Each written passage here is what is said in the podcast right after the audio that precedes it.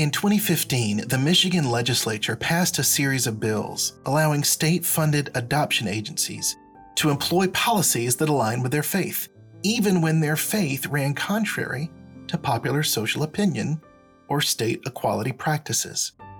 Effectively, Christian adoption agencies are now allowed to place children with families where marriage is between one man and one woman.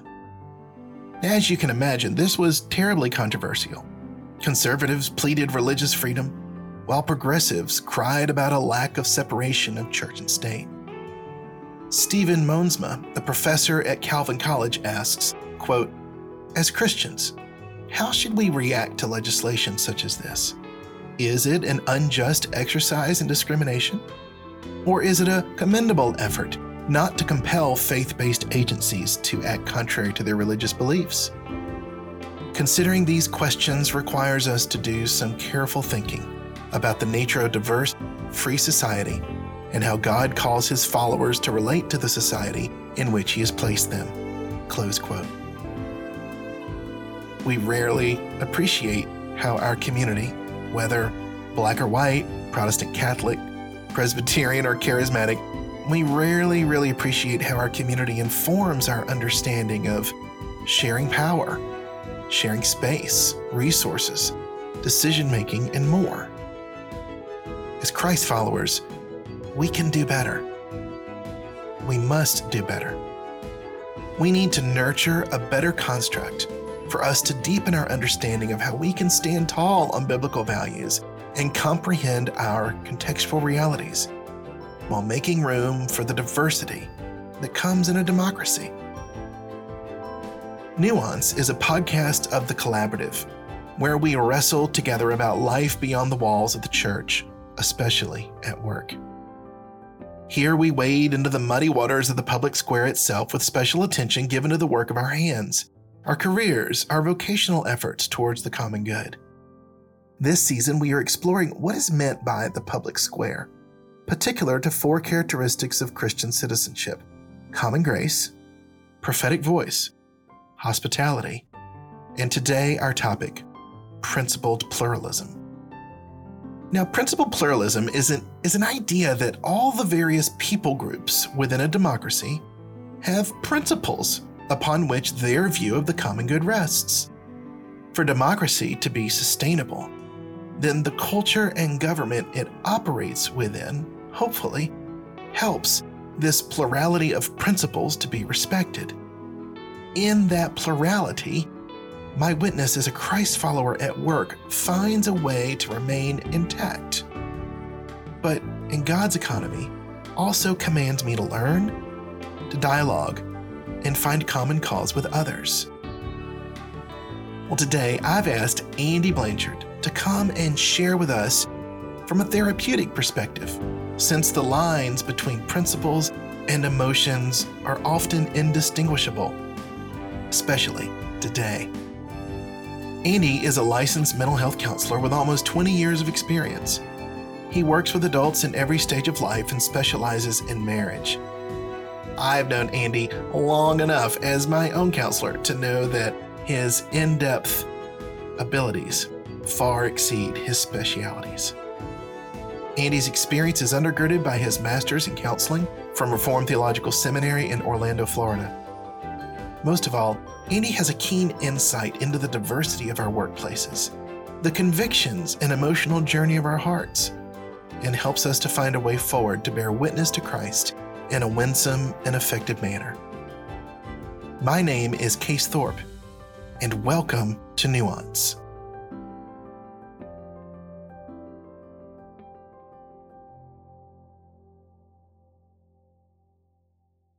Well, again, my name is Case Thorp, and welcome to today's episode. Crosland, good to have you. It's great to be here, Case. And Andy, welcome. Uh, so our audience knows you are my counselor, and I love you and how much you've meant to me in my life. And um, I know you've got good things to say. So thanks for being here today. Thanks for having me on the podcast. Well, Andy, we love to begin by giving our audience just a sense of of, of you personally. And so, if you could tell us a little bit about yourself and uh, why you enjoy your work as a therapist or a counselor. Sure. Um, I've been a counselor for over 20 years. And before that, I had some ministry opportunities, both with youth and with adults in small group circumstances. Um, but I really enjoy the counseling aspect because you get to walk with people through some of the most uh, highs and the most low lows and uh, walking through them and hopefully providing a great partner in their journey. Uh, get to see the gospel working out on a daily basis as God works to redeem and restore things that are broken in our lives. And it's challenging in a way that requires and encourages people to continue growing. So it's, it's just a lot of, it's challenging, but it's good work. So really enjoy it. Well, I know we all greatly appreciate when people are walking with us, particularly through crises. Um, so thank you for your work.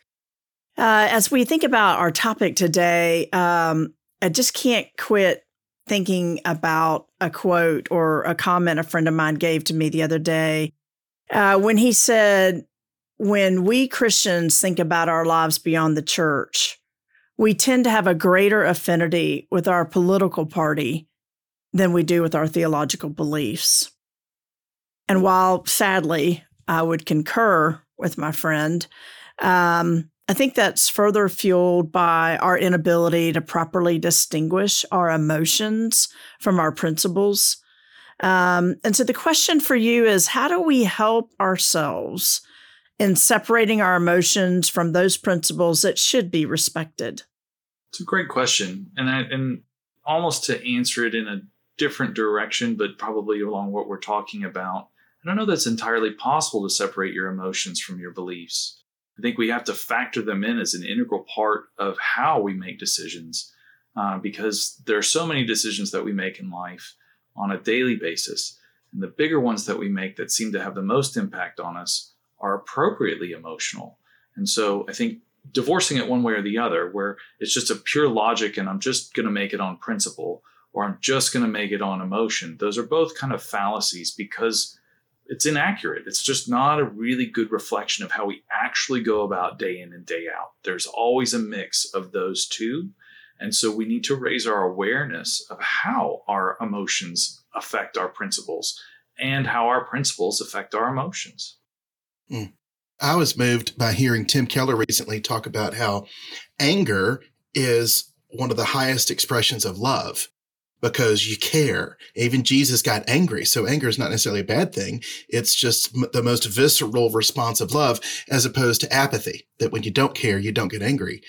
And so that makes me think, okay, if I love this principle, this way of being or doing, and I get angry about something, that's not inappropriate, but how do I contain it or direct it in a way that doesn't impact my coworker? Well, I think that it's good to have the anger response. It's just, is it is it appropriate to the the level of anger is it appropriate to what i'm actually being angry about because a lot of times we can get worked up about things that make us angry uh, because we're listening to people that uh, share our belief system or share our particular um, uh, political persuasion and they they their intent is not necessarily to foster love and care for others so much it is to to continue restating principles to the point where they become more like a dogma or a, you know a core belief that you can't tread.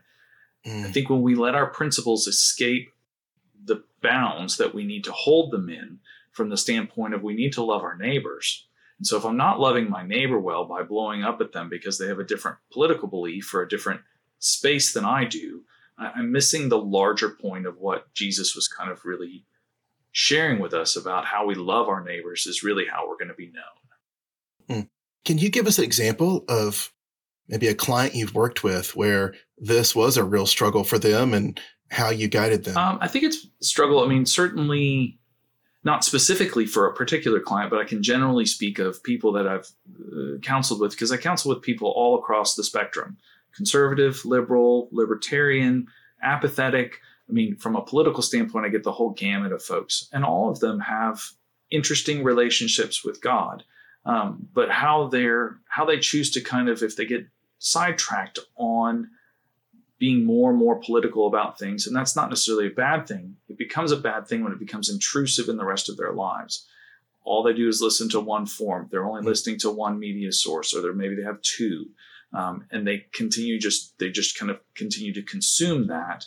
It creates more anxiety it creates more anger it creates more because um, that's what keeps us coming back for more media is if i'm afraid of something or i'm angry about something i'm much more likely to tune back in to see what might have happened in the last 30 seconds since i looked at my phone. However for most of those folks, taking a fast from some of that social media, from some of that television media or talk radio or whatever that is that's kind of fueling that, sometimes helps them reset and get back into a space where I'm not quite so anxious walking into the day and I can bring more of my full mind, my full heart to the conversation rather than just kind of being wound up for the next disaster that strikes politically or geopolitically. Well, the political for sure is so electric right now. Let's think about the workplace. So, one of our listeners might be on the assembly line or at a boardroom or work dealing with their colleagues. And we're seeing so many different principled positions, like on race or principled positions on sexuality and gender. So, what would you say to someone in your workplace? How do you find the common good when you know somebody is coming from a very different point of view on some of these hot topics? Um, I think a creative way of engaging people that are coming from a dis- different position is to be very, very curious, sincerely curious about them. Mm. These the, the beliefs didn't kind of exist because they're consuming the wrong media or they're not listening to the right sermons or they're following the wrong theology there's there's more to the story. Like they probably have personality. They not personality. They have more of their person or their personal experience has has shaped and molded some of that. And I think the way we can engage conversation in that, and I think that's really a big deal is having conversation, is to be curious about it, deeply curious about what that's about for them. What asking good open-ended questions of them. Well, where did you come up with this? What makes this so important to you? Can you help me understand why you feel so passionately about this? Those are great questions just to kind of continue drawing them out. Uh, because one of the things that I've observed for most people is we don't feel like anybody listens, especially when we start talking about mm. politics, especially mm. when we start talking about something that I know you disagree with. You get the, you know, I have teenagers at home and they kind of give you the tune out face, you know, that teenagers are famous for. Um, so when they give you the tune out face, it's like because you're talking and and and you're not listening. And listening to what they're sharing is a way of actually loving them well, even if you don't agree. Being respectful and curious is very honoring and very dignifying for them. Okay, so you talk about listening. Uh, okay, you got a client, they're in your office and they say they say to you, I, I don't know how to listen um, I just erupt or all the thoughts, the contradictions come, what do I do? It's a great question. I guess I would explore kind of what goes on in me if I'm that person. I want to know what's going on in me that I that I can't listen to them. And if I'm expecting other people to listen to me, what holds me back from offering them that same level of respect and courtesy? Um, because we've lost some of that ability to have um, positional conversations that aren't personal in a way that become attacking. And so, uh, because I've married so much of my principle to my person, it's, it's hard to separate at times, and understandably so, because they're very important topics and issues and things that are going on that we very much identify with. Being able to have that conversation requires that I develop those skills for me. So I would say if that's something that you're struggling with, you got to look at where you, you have the opportunity to look at what holds me back from being able to sit with somebody who I disagree with and at least respectfully listen to them. And why would I expect that in return from them if I can't offer it to them in the first place? I love that. I've married so much of my principle to my mm-hmm. person. I wonder what about these times. Uh, are we marrying our principle to our personhood any more now than maybe in other ages? Or are big events in society just causing us to face those things and question them more? I'm not so or sure. are we being selective about which principles we're marrying to? Mm. What do you mean by that? Well, because love your neighbor isn't one that I think many of us are married to. Um, and therefore you see the, you know, the lack of respect, lack of civility. I mean, Andy, I've had people tell me, well, I, I have a friend who, depending upon the topic, if politics comes up, she'll she'll get up and leave the table. And I don't know how to encourage her, honestly, because I just think that's Is it because she's trying to set boundaries or she knows she gets too upset? well, I think she would say she knows she gets too upset, but I think it's I think that's a cop out. My gosh, we're adults. We need to sit at the table. Mm. Um, and I don't know, I don't know how to encourage her.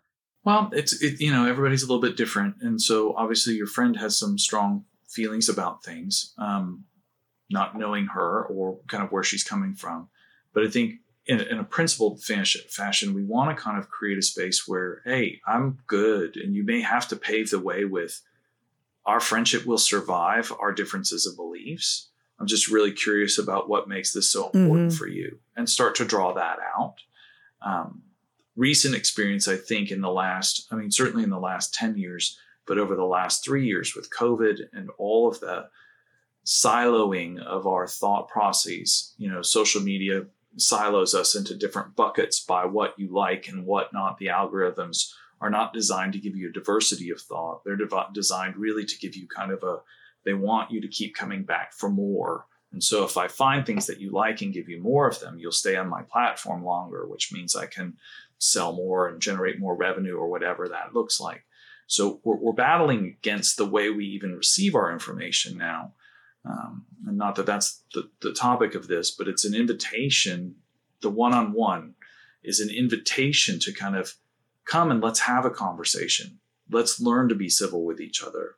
Let's, you know, even as people are moving from church to church or something else has gone on and they're deeply wounded about something, it's like, uh, I remember sitting in a small group many years ago uh, where one of the couples announced that they were going to get a divorce. And we kind of knew the backstory of what was going on in their relationship, but that was really shocking for, you know, five married couples to sit around and one of the five to tell everybody they were getting a divorce. Uh, one of our friends, without missing a beat, basically looked at them both and said, Well, we're not picking between the two of you. We're not going to pick one to be friends with and one not to be friends with. Yeah. We're going to love you both, even though we may not agree with what you're choosing. And I, I think that's a really interesting illustration of here's how we can move intentionally into spaces that are difficult because that's a messy circumstance if there ever was one, much like Mhm. politics. Right. And how do we commit ourselves to loving our enemies and loving our neighbors? So earlier you said, I've married so much of my principle to my person. When you give that example of the couple in your small group, I hear the response of the others. I love your person, regardless of your principles. Um, regardless of your choice with this difficult marriage situation, we're going to love you both. I think, I mean, I think if, if we're looking at where we are as, you know, in America and, you know, whatever flavor we're in right now, being accepted in your space is really significant. But accepting your person doesn't mean I'm accepting all of your ideas as well. I'm loving your person, but but if I've if I've made those two synonymous, and so if you love me, then you have to accept all of my choices. I would disagree with that. I don't think that's that's really it's really a high bar to say I agree with you on everything. I love you regardless of whether you vote for the candidate I want you to vote for or not, or whether you support the initiative or your feelings about a recent uh, court ruling or not. I love you regardless. Doesn't mean I always agree with you, but I still love you. Yeah. You know, you had said earlier that one tip that people might want to consider, particularly if you're struggling listening or there could be other things to take to sort of fast from your news feed or your social media. What are some other tips that would really help us, um, you know, sort of police ourselves so that um, our principles stay intact and the emotions stay intact and that we we achieve the balance that we need to have in order to love our neighbor well it's a great question i think i guess from my perspective you have to seek out people to have conversations with you know and they may not be mm-hmm. in your kind of group or tribe or whatever your little community is of really engaging people because the more and more we're connected through devices, the less and less we're actually connected in reality. And I think some things about having devices and texting and tweeting and all the wonderful posting and things that we can do are great. But some of it is really enables us to kind of take sh- shots that we can, we would say things online that we would never say face to face. Right. So I mm. think from that standpoint, the more we break out of this sense of isolation by having conversations with people like your friend who doesn't want to talk politics, well, maybe we have to warm our way up to getting there just to build some trust back into our interpersonal interaction. But I would also apply that to seeking a conversation partner whom you know may hold a different point of view, but somebody who's safe and can have a conversation and know that they love me uh, even above beyond my principles. Um, I have found myself drifting or leaning away from some friends that I know love the principles more than the person. And so that's not kind of the relationships I want to be in. Yeah, I, I agree. I think that those are harder to be in because they're, they're kind of leaning against the very space that you're trying to avoid. Um, you know, the enemy becomes not necessarily that the person is the enemy, it's the kind of the orthodoxy, if I can use that term, like the being so principally minded that I've lost sight of the people that I'm really talking to are actually people. Yeah. And they wake up in the morning and they mm-hmm, they mm-hmm. also, you know, usually have a cup of coffee or something before they go to work and they pay a mortgage and they have concerns and they have hopes and dreams and fears. And it doesn't mean that we should abandon our principles and just mm-hmm. love people willy-nilly. That that that doesn't work either. It, it has to be both. And so that tension between those two yeah. constantly continues to shift us one way or the other. So for someone who's more principled, it may mean that I have to spend more time really loving and caring for people. But for someone who's more loving and accepting and just kind of will accept anything, I may have to move more towards, well, what do I actually believe? Am I just avoiding it because I'm, you know, not doing any kind of intellectual due diligence on my own part to, to quantify what my beliefs are? really understand. Mm-hmm. Okay. I want to take that to somebody's boss because then you get the whole power dynamic. And there's an individual whose boss has very different principles on some certain social issues. Clearly, there's got to be some degree of harmony if you're in the same workplace working towards the same product or service. But you begin to wonder if the boss's choices for your company or even in their HR review of you is coming from those that other principle set. Um, how would you encourage somebody to cope with that? Well, that's a I mean that's a that's a challenging question. It's a challenging situation for that person. I think to a degree, I would encourage people to continue to be curious about what's going on around them and ask the question. Uh, it depends also kind of on what industry they're in and you know how much demand that the industry is from just a practical standpoint of can I afford to lose my job? because um, some very principled individuals would say, well, you need to quit because it's not supporting the values that you have. Um, but there's also a space where, you know, you got a mortgage to pay and kids to feed and people to put through college and that sort of stuff. So, I mean, I think there's certainly a diversity of enough places to work that maybe I'm looking long term for a different place. Uh, but the other spot is really being salt and light in a space that needs salt and light. Um, and so I don't have to be principled and outspoken about it. But if I'm respected and I'm and I care for people well, it, it, it may actually end up becoming a um, a space of an opportunity to to have a different engaging conversation with that person while still being very respectful of other people's mm. beliefs in the midst of it. And clearly, this is like a typical workplace, not at a church or a political campaign where, you know, we're here because of principle, right? Well, but, you know, but even oh, that, if only that were true. Yeah. Yeah. Uh, well, Andy, let me, you know, you've brought up some great points and great things for us to chew on. Uh, but I have to say, you know, whether it's coming out of COVID or this huge influx of work that has happened as a result of post COVID, um, I think a lot of people are kind of where I am, and that is we're exhausted. And this idea hmm. of, okay, I now have to go seek out conversations. I've got to figure out how to listen better. I've got to, I've got to love my neighbor. I don't like my neighbor. You know, how do you, how, you know, how do we kind of fill our, refill our buckets, if you will, so that we've got the capacity to be more faithful in the space, the time and space where God has called us?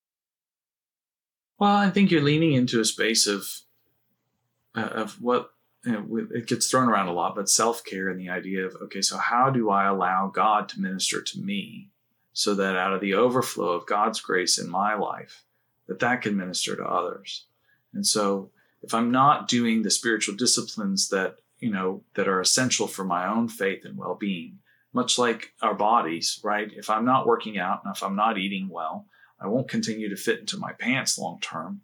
My doctor continues to give me do better notes. You know, those things are kind of, we know that. Like I can't eat apple pie every day, even though I would probably like to.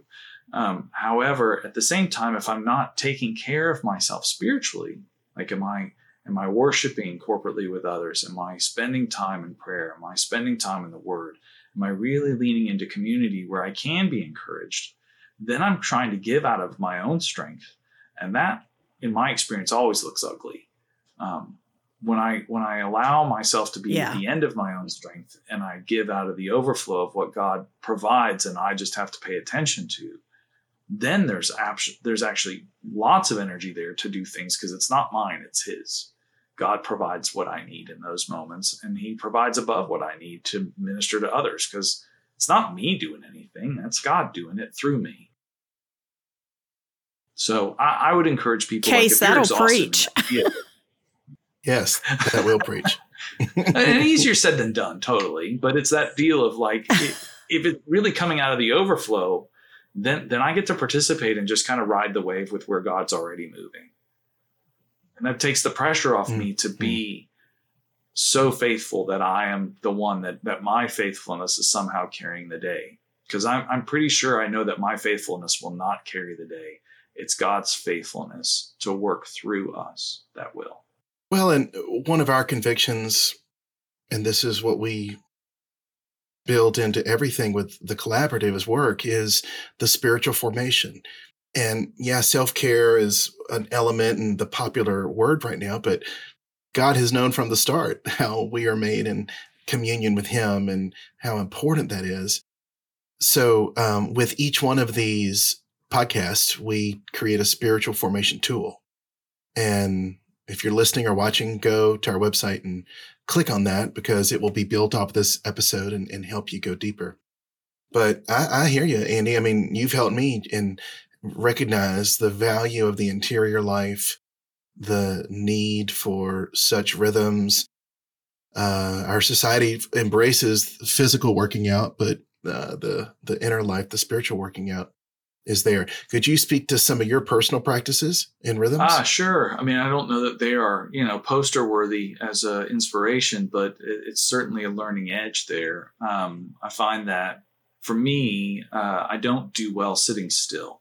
Um, a lot of people talk about having a quiet time and you know, really being able to do that well. For me, my quietest times are actually when I'm walking or running. Um, clears my head and it gets me quiet enough in my heart to really listen. Uh, mostly because I'm trying not to throw up. Um, but you know that that's okay because it's.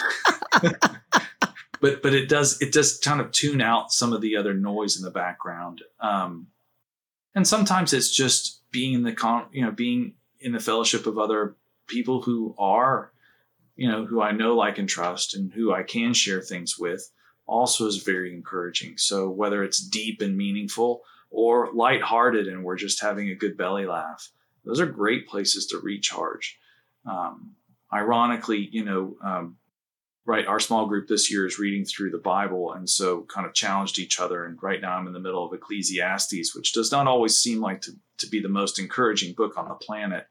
Um, but at the same time, it's kind of encouraging in a deep way that if if everything is like a vapor, then we should enjoy simple blessings that God gives us in having a meal with some friends and having uh, connections with our family and having opportunities to be together and worship and serve.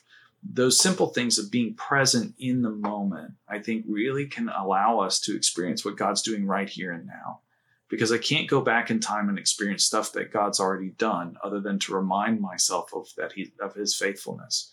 And I can't worry so much about what's happening in the future because I don't know. Mm. Um, you know, certainly the last three years should have taught us that if we haven't learned it before. Um, so, encouraging people to be present in what's mm. going on in whatever circumstance. For me, I find that when I'm when I'm walking or I'm with friends or I'm doing something that I really really enjoy, that helps. Um, but even when I'm not, just being present and focusing on being right in the moment, I think gives us the great opportunity to see what God is actually doing here rather than worrying about what hasn't been done or what needs to be done. That reminds me of something I often repeat from C.S. Lewis, where he writes that um, the sin of living in the past is the sin of regret. Mm. The sin of living in the future is the sin of lust, not necessarily sexual, but just the longing, the wanting and how uh, God is not a God of I was or I will be. He's a God of I am. And so that living in the present, in the moment, and what a healthier, better place it is to be. Crosland, I wonder, could you just speak to some of your rhythms for your spiritual formation? Oh, well, I'm going to echo what Andy said. I don't know that any of it is poster worthy, but um, I have learned tricks over the years about how to keep my attention and focus, and I do better when when I write things or journal them. Um, not my thoughts, but prayers or prayer lists or those kinds of things. Um, and try and once a week, excuse me, once a week, I do try to take a few minutes to sort of clear my mind and my heart and really kind of bring before the Lord what are those things that are really burdening me. And surprisingly, it took me a long time to be able to get to the point where I could honestly answer that question. I wasn't trying to be dishonest with God, but I just, I was either moving so quickly or pushing things down or something. But the practice of that has really helped me go, okay, these are the things that are bothering me this week. What are some sure. of your practices, Case? Well, I, I like to journal, and I've just filled up one, and I've got some new ones in the mail, and I hope they get here soon. And that relates to I've been working in the practice of a silent retreat every year, and that's a full five days in February. But I was encouraged to also do a little mini three day check in in the summer. And so I actually tomorrow leave for that, and that's why I want my new journal to get here. um, but during those times, I have a, a, the Blue Book. It's a devotional book that works one through different topics and has scripture and other writings related to that one topic. Um, eh, worship music, I just it really speaks deeply to my heart so and and all kinds i love the old hymns of the the faith uh, but also like um, particular contemporary artist Cory Asbury. Oh my goodness! Uh, if you're listening, go listen to Cory Asbury's songs. His the words and the things he unpacks have just in this season spoken so very deeply to me. So um, also, and I'll tell you, I mean, I'm not trying to push our spiritual formation tools, but it's been in doing this work with the collaborative that I've been exposed to so many more helpful tools to work somebody through a period of time, like St. Ignatius' prayer of examen. Because, you know, I'm a little ADD and all over the place. And so I like the structure. I need to be taken into the heart of God through a series of ideas, thoughts. Um, Anthony, uh, not Anthony, Andy, you talked about um, not sitting still. I love walking the labyrinth. And some folks may think, oh, that's too new age. It's not about the shape, it's about the getting my physical body doing something purposeless so that then my mind and my heart can focus on the Lord. So one day we're going to get one put in at First Presbyterian Church. One day, one day. But I think those are all those are all I was just to say I think those are all really wonderful things because everyone is a little bit different. And so if you're struggling to find your space of what works for you, use the guidance that is provided and and then and then make it yours. You know, God is very personal about that and how we connect Mm-hmm, to Him. We're so anxious to share, uh, to compare ourselves with everybody else, and that does not help being present with Him. Just you know, I so appreciate both of your perspectives on it because it's different than mine, and that's great. I love that. Well, and counseling. I love going to see Andy and processing. I, I've also got a spiritual director who is kind of like a coach to hold me accountable, to push me on uh, spiritual, God related things. So it's good. Well, Andy, thank you so much. I really appreciate you being with us. Really enjoyed it. Thanks again.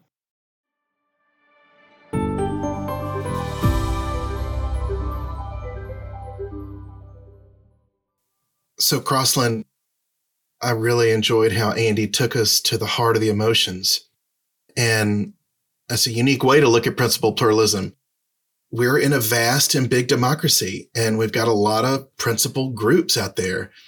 So, um, I just see the connection between the big idea and how democracy works, but also my particular role in it. And it does come down to my uh, expression of those principles in a healthy way for the common good or not.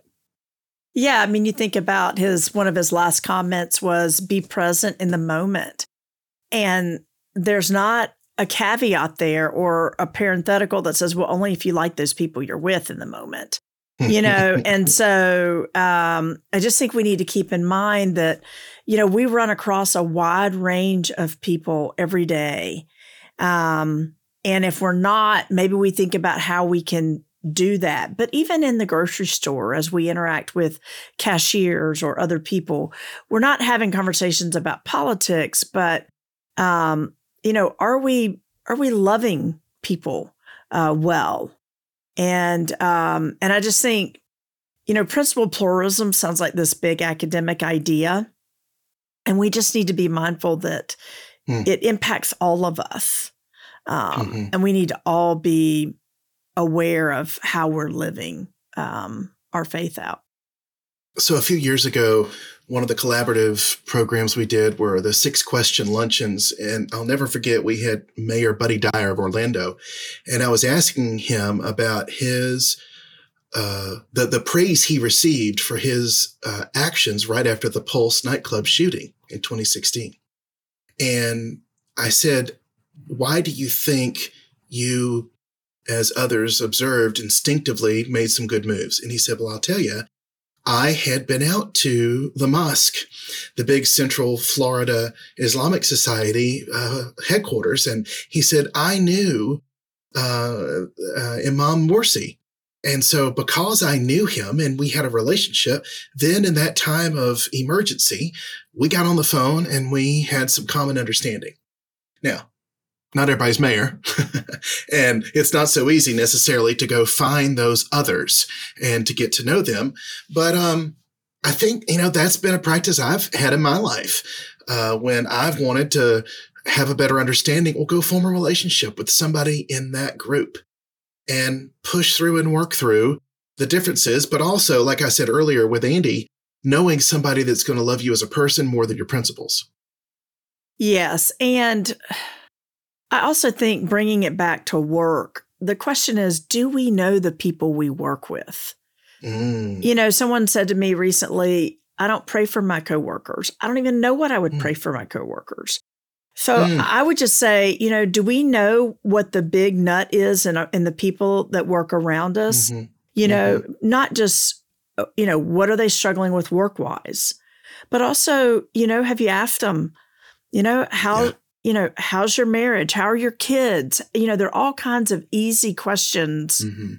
that will elicit, hopefully, a more personal response so that we can begin to actually genuinely relate to one another. Um, Well, like the company retreat or picnic. Um, I know a lot of law firms will do a big beach weekend. Uh, Sometimes folks roll their eyes, but those times matter oh, because yeah. you get to know each other as humans. Yes. And if you know each other as humans, well, then the project that we're clashing on is not that big of a deal because I've learned to know and respect you as a person. Right. Right. I've even been intentional over the years when I know, gosh, we're very different in some ways. You know what? Um, let me have that individual and their spouse over to my home for dinner with my wife, or let's go to lunch, or let's find ways to be human. And it helps us then to work better together.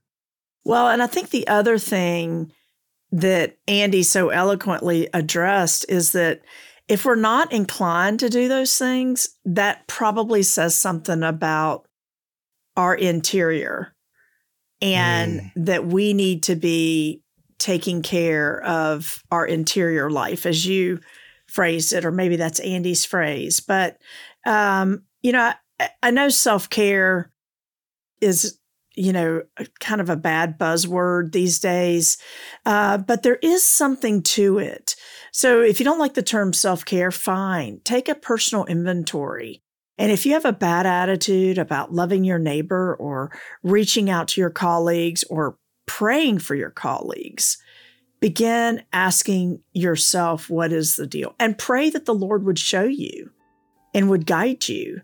Um, and begin doing some of those things that Andy talked about as just sort of um, good um, good disciplines to incorporate.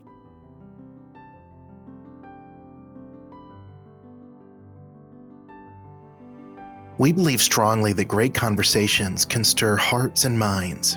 To further encourage this, we've included a link in the show notes to a spiritual formation exercise related to today's discussion. Help us spread the word about Nuance. Like the show, share, and subscribe so others can engage. Nuance is a production of The Collaborative, the faith and work ministry of First Presbyterian Church of Orlando.